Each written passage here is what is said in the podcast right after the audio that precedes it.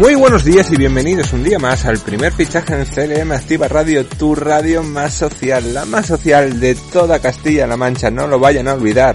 Soy Fran Petit y hoy jueves 11 de febrero tendremos una entrevista muy especial con una compañera de la casa y un repaso a los resultados de los encuentros aplazados en Segunda B y Tercera División. Comenzamos ya.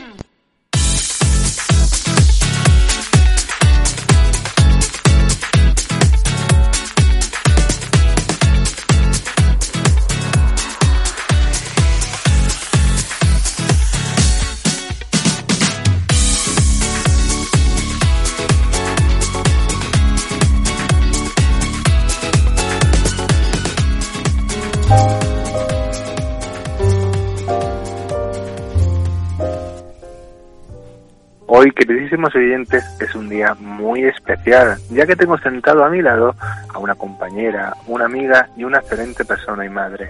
Es Yolanda Laguna, que como todos sabéis dirige y presenta Filosofía o Filosofía. Perdóname, Yolanda, que no sepa pronunciarlo bien aquí en esta casa, pero quería darle un toque deportivo a nuestra compañera porque no todo el mundo sabe que es una excelente, para mí, deportista de natación. Eh, muchísimas. de nada. Muy buenos días y bienvenida Yolanda al primer fichaje en CLM Activa Radio. Buenos días, Fran, a ti, a todos tus colaboradores, a todos los oyentes de CLM Activa Radio. Jopeazo presentación que me has hecho. Pero bueno, muchísimas gracias. Gracias por invitarme a tu maravilloso programa. Tenía muchísimas ganas de estar y para mí es un placer estar aquí del otro lado del micrófono, ahora como entrevistada. Espero hacerlo bien. Ya verás cómo sí. Y antes de, meternos en el tema que nos ocupa, para quien no te conozca mucho, me gustaría que nos contaras un poco de tu trayectoria profesional en el mundo del periodismo. Bueno, pues eh, todo comenzó cuando yo tenía 13 años y me encontré un periódico en casa y lo cogí, me puse a leerlo, a leerlo en voz alta y a darle la entonación que yo veía en, los, en las periodistas, en las presentadoras de televisión. Y ahí fue cuando descubrí que yo quería ser de mayor periodista y presentadora de televisión, contar noticias.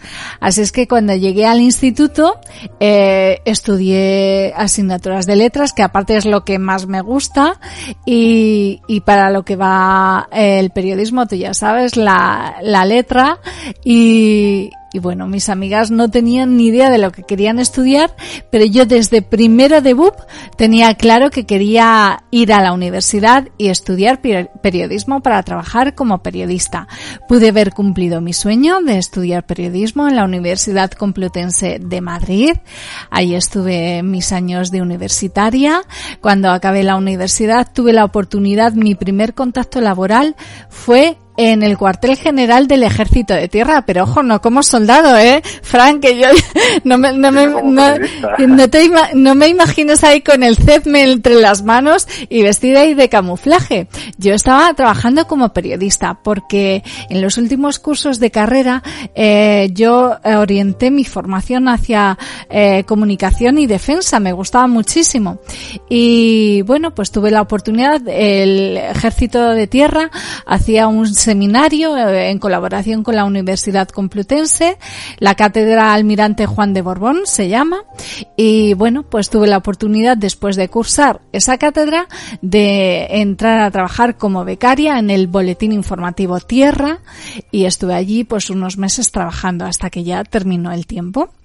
Y una vez eh, pues que terminé mi trayectoria allí en Madrid, regresé a mi ciudad, a Puerto Llano, y aquí en Puerto Llano tuve la oportunidad de trabajar ya en televisión. Eh, empecé en IMAS Televisión.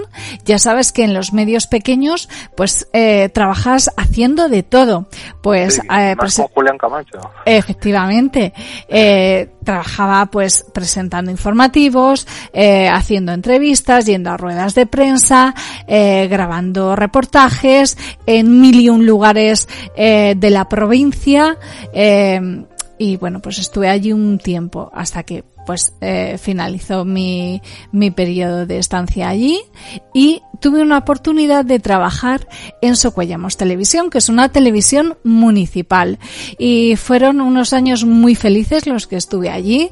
También al ser una televisión pequeñita, pues lo que hablamos, eh, tienes oportunidad de hacer muchas cosas y de aprender muchas cosas de la profesión, hacer entrevistas, reportajes informativos, eh, cometes errores, aprendes de los errores, eh, tienes éxitos y te sientes feliz por tu trabajo que te lo reconocen y pues lo que es una, un medio pequeñito que te da para todo, para hacer de todos, eh, de todas las especialidades periodísticas, crónica, reportaje, información, entrevista y pues eso, aprender mucho. Después estuve en Daimiel Televisión también unos meses, igual una televisión pequeñita local, haciendo muchas cosas. Y después de Daimiel regresé a Puerto Llano donde estuve en Canal 56, también otra televisión local, haciendo muchas cosas. Informativos es lo que más me gusta hacer. Y, y eh, después eh, pues mi proyecto vital personal era ser madre, eh, me quedé embarazada, tuve a mi hija, tuve que dejar de trabajar y hasta ahora, hasta finales de este 2020, que ha sido un año muy raro para todos, eh, hemos vivido una pandemia terrible, trágica, pero a mí afortunadamente me ha traído la oportunidad de trabajar, de conocer y de amar el medio de la radio. Nunca en la vida había hecho radio hasta que en octubre Eloy me llamó, nuestro jefe, para hacerme partícipe de este proyecto en el que tanta ilusión y tanta, em, tanto empeño estamos poniendo día a día para hacerlo realidad. La verdad es que sí. ¿Cómo llevas estos meses en CLM Activa Radio? En esta nueva radio online, como tú conoces, que quiere ir para adelante, que quiere llegar un día a la FM, que para mí hemos dejado, hablando metafóricamente, de estar en pañales para empezar a caminar. Sí, pues como, como estamos hablando, Fran, y me imagino pues como tú, con muchísima ilusión, al principio con muchos nervios porque yo era novata en la radio, como os he explicado en la anterior pregunta, toda mi trayectoria es televisiva, yo de radio no había hecho nunca nada hasta que en octubre Eloy y nuestro director me pusieron frente a un micrófono y me dijeron, ala, habla. Y bueno, pues eh, me dieron el proyecto de hacer un magazine. Empecé por la mañana con filosofía. Luego, como sabes que vamos ampliando programas y colaboradores, hemos ajustado parrilla y eh, eh, filosofía ha sido trasladada a la tarde. Ahora mismo estoy en una pequeña situación de baja por un problema de salud que espero superar muy pronto para volver a estar con nuestros oyentes eh, por las tardes haciendo filosofía, poniéndole pilas a la vida y bueno, pues eh, con ilusión, con mucha motivación, con mucho esfuerzo, muchos nervios, porque hacer un programa de radio diario no es solamente lo que se oye. Tú, a ti, tus oyentes con el primer fichaje te oyen 30 minutos cada día, de lunes a viernes. A mí me oyen de hora y media de lunes a viernes. A Braulio por las mañanas le oyen hora y media también de lunes a viernes por las mañanas. Pero es que nuestra radio no es hora y media, es luego el tiempo que hay detrás para gestionar las entrevistas, para hablar con el entrevistado, para hacer documentación, para buscar las noticias, para buscar los reportajes. Tú sabes que lleva mucho trabajo, mucho esfuerzo, pero con mucha ilusión estamos haciendo día a día una radio, la radio más social de Castilla-La Mancha y seguro que vamos a llegar muy lejos porque ya no lo digo por mí, sino por todos mis compañeros que sois vosotros. Sois unos grandes profesionales. Me siento súper a gusto, súper feliz de compartir este proyecto con todos vosotros. Para mí es un orgullo y un honor. Para mí sí que es un orgullo, bueno, para nosotros, para mi equipo. Y espero que nuestro jefe que nos está oyendo eh, esté contento también con nosotros. Imagínate. Seguro, seguro, Pero lo que te decía, tanto para nuestro equipo de redacción, el primer fichaje, para el director eh, Jesús Valencia, que también eh, habla menos que yo, pero ahí está siempre y es uno de los pilares del primer fichaje. Es un honor que estés aquí con nosotros, pero vayámonos ya al tema deportivo y quería que me dijeras ¿Qué significa para ti practicar la natación? Ajá, pues como bien dices, vamos a meternos de lleno a la piscina, ¿no, Fran? Bueno, pues para mí la natación es el deporte con el que mejor me siento, con el que me siento más motivada, porque es el deporte que me hace sentir bien, yo me siento feliz cuando voy a la piscina, me siento feliz cuando regreso de la piscina por todo lo que he hecho, no me canso de practicarlo, no me aburre. Yo hay veces que he hablado con personas que me dicen que se sienten aburridas de hacer largos y largos y más largos, pero es que a mí no me cansa hacer largos en la piscina. Se me pasan los 45 minutos de la sesión de natación muy rápidos porque me encanta eso, me encanta estar en el agua. Disfruto con cada ejercicio, con cada entrenamiento. Eh, si, hay un ejercicio con el que sufro, solamente es ese eh, y que realmente estoy deseando que acabe. ¿Te cuento cuál es, Fran? Dime, dime. Pues es el de, el de hacer solo piernas. Eh, moverte en la piscina, desplazarte los 25 metros de largo de la piscina solamente moviendo las piernas, llevando los brazos completamente estirados, eh, sujetando entre las manos una tabla de cocho, pero impulsándote solo con el batir de las piernas. Ese sí que es un ejercicio duro, duro para mí, pero a pesar de eso, pues yo en la piscina me siento haciendo natación, me siento feliz y es lo más importante y es lo mejor, sentirse feliz siempre con todo lo que haces. Mm. Pero dime qué sensaciones vives dentro de ella. Ay, Fran, pues vivo unas sensaciones maravillosas. Eh, si las tengo que concretar en palabras, te diría que las sensaciones que vivo en el agua son, en primer lugar, desconexión, en segundo lugar, superación, y en tercer lugar, relajación. Y ahora te explico.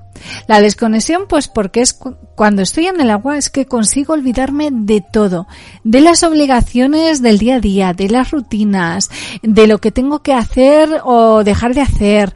Eh, es que consigo estar, ser y estar yo y el agua. Y nada más, Fran. Luego, eh, otra sensación, pues la superación, porque eh, hago un largo y luego el siguiente es poner toda la atención en hacer el largo mejor que el anterior, en que el movimiento sea más preciso, más perfecto a lo que me pide el monitor.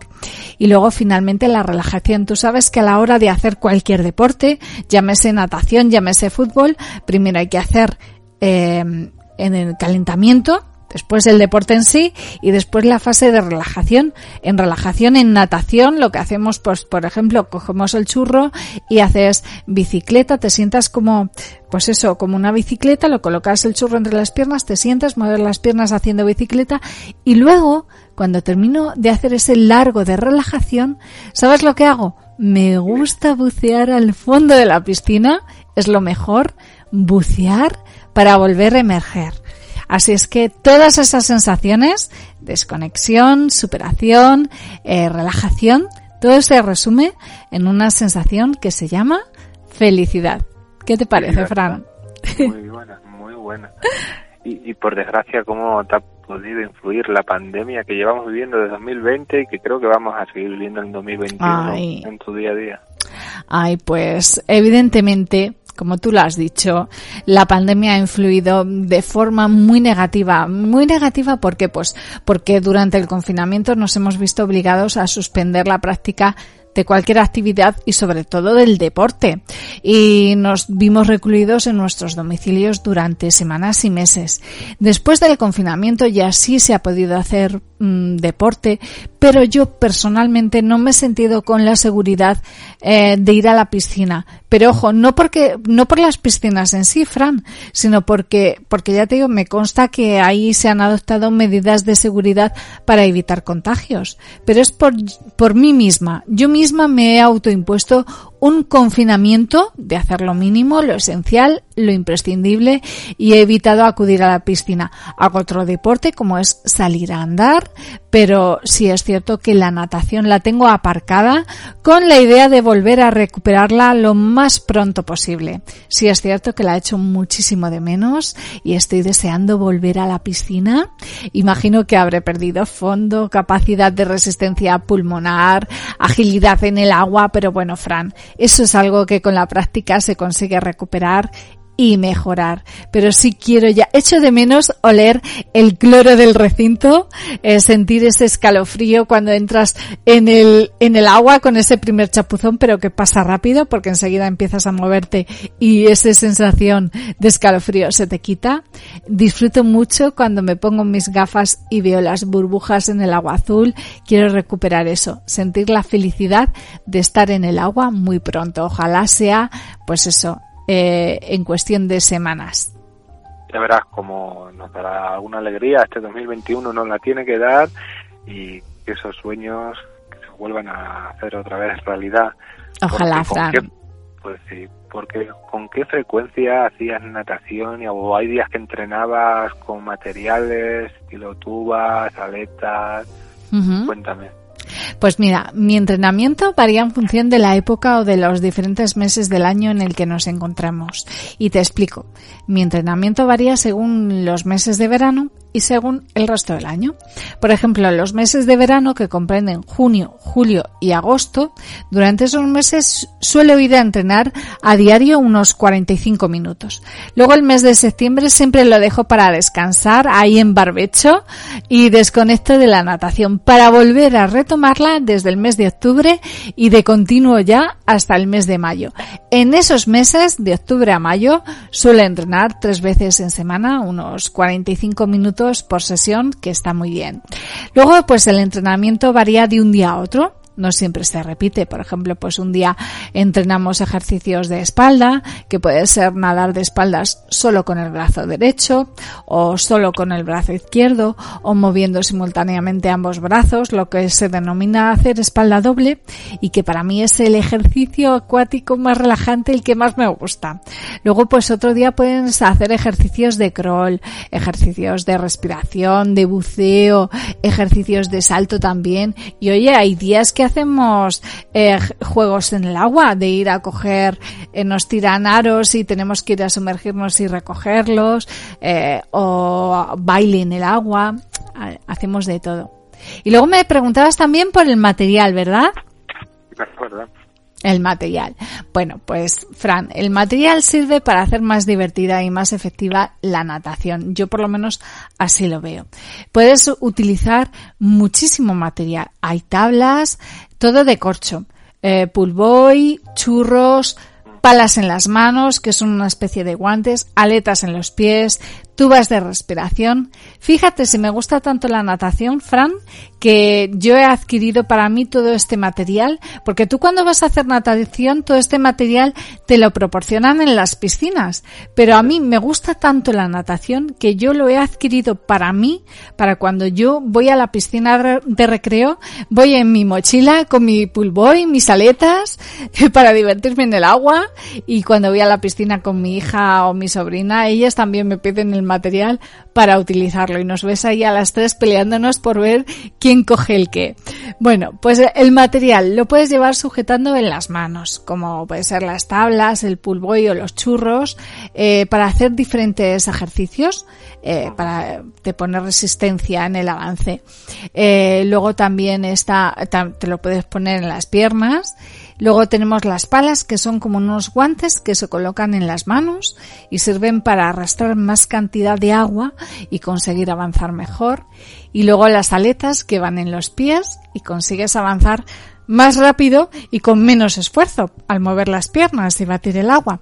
Luego están las tubas de respiración que yo aún no las he podido utilizar, pero te digo que es el próximo gadget que quiero conseguir porque es que te permite nadar con la cabeza sumergida y no tener que girar la cabeza a izquierda o derecha para respirar y coger aire. Sabes que pues cuando vas nadando tienes que girar la, la cabeza a un lado a otro. Siempre los monitores nos recomiendan que sea a lados alternativos porque pues eso para no hacernos daño en el cuello y de esa forma con la tuba no tienes que estar girando continuamente la cabeza te centras en el movimiento del brazo, de las piernas, del cuerpo, de todo eso. Pues yo creo que lo conseguirás, ese gadget, y que te veremos haciéndolo prácticamente. Y ya para finalizar y no robarte más tiempo, me gustaría que me contaras qué cosas te gustaría mejorar y aprender en la práctica deportiva. Pues verás, es cierto que he aprendido y he mejorado muchísimo a la hora de hacer natación, desde que empecé tomándome más en serio hasta hoy en día. Eh, y ya llevo un año sin hacer natación, pero bueno, es cierto que aún me queda mucho para aprender, mucho por mejorar. Pues por ejemplo, el salto de cabeza, ya sea desde el trampolín o desde el borde de la piscina, Fran, porque para entrar en ella soy una patosa y siempre entro de pie o haciendo bomba no soy capaz de entrar de cabeza. Siempre me llevo barrigazo. y otra cosa que me gustaría saber hacer es el giro para cambiar el sentido al acabar de hacer el largo. Se llama la vuelta americana. Eh, lo habremos visto seguramente cuando vemos las competiciones de natación en televisión, que vemos a los nadadores que llegan, tocan la pared y hacen una vuelta. Pues eso es lo que a mí me falta por aprender y espero aprender a hacerlo. seguramente lo aprenderás. Y muchas gracias, Yolanda, por eh, regalarnos estos minutos de radio para poder conocerte más, para poder aprender de ti. Y gracias de parte de todo el equipo, como te dije al principio, por ser como eres, por ayudarnos siempre y ser la excelente y maravillosa persona que eres.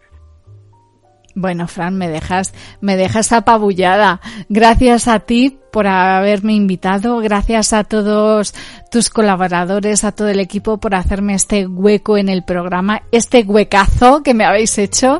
Para mí ha sido un placer estar este ratito con vosotros y darme la oportunidad de hablar de lo que para mí supone la práctica de la natación, que me gusta muchísimo. Y para terminar, déjame aprovechar para animar a los oyentes a que practiquen el deporte, que es lo más importante. Sea el deporte que sea, el que más les guste, el que más les apasione, el que más les motive, porque eh, redunda en nuestro bienestar y en nuestra salud. Así es que. siempre llorando, eso siempre. Así es que hacer deporte todo el mundo. que muchísimas gracias, Fran. Miles de besos, ¿eh? Y espero que me invites a tu programa. ¿eh? Cuenta con ello. Cuenta, cuenta con ello. Qué vergüenza. Has sido tú el que me lo has tenido que decir. Qué mal he quedado. y espero. Pero cuenta, que cuenta. Aquí tienes siempre las puertas abiertas. Muchísimas gracias, Fran. Y tú lo mismo en, en filosofía, en mi programa por las tardes, el arte de ponerle pilas a la vida, da por hecho que vas a tener tú un huequito para ti también, un huecazo, como tú has hecho conmigo. Muchas gracias, Yolanda. Un beso y hasta la próxima. Hasta la próxima.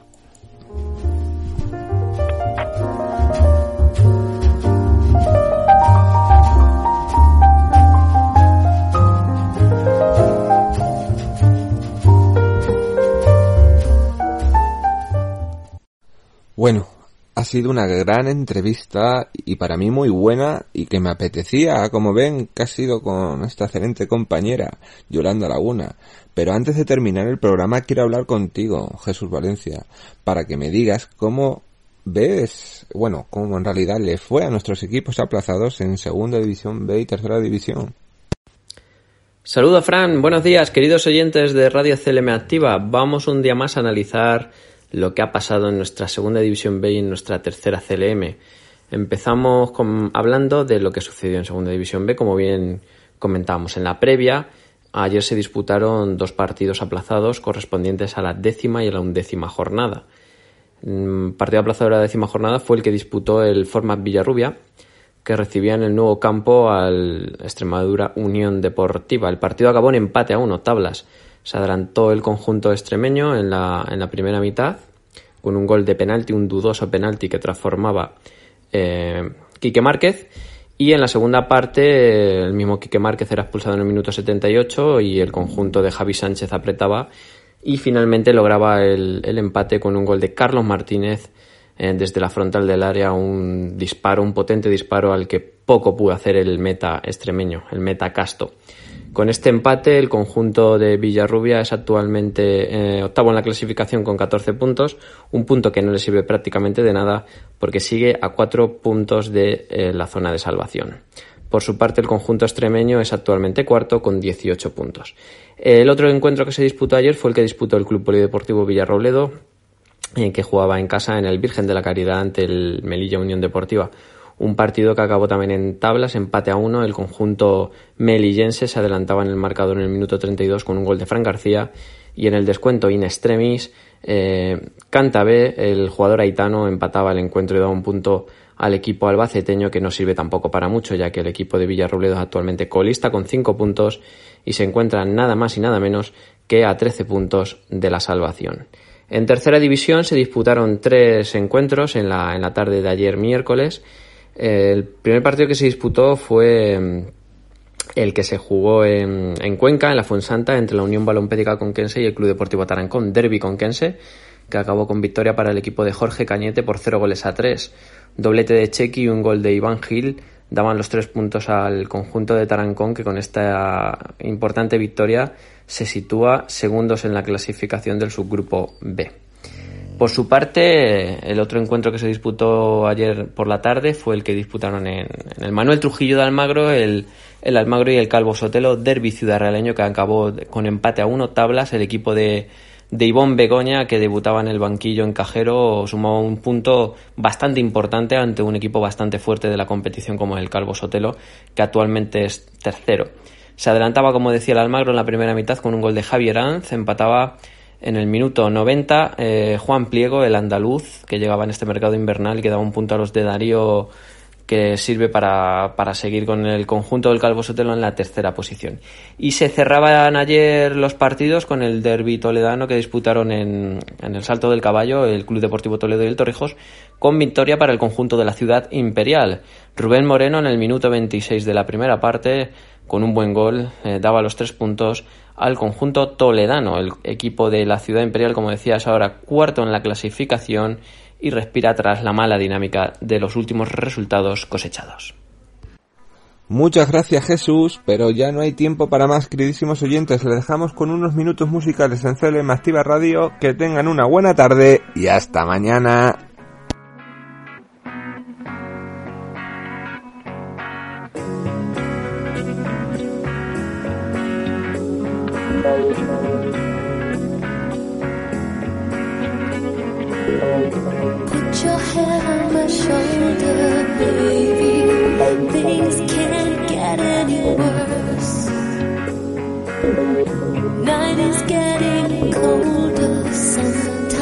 Life feels like it's a curse. I can't these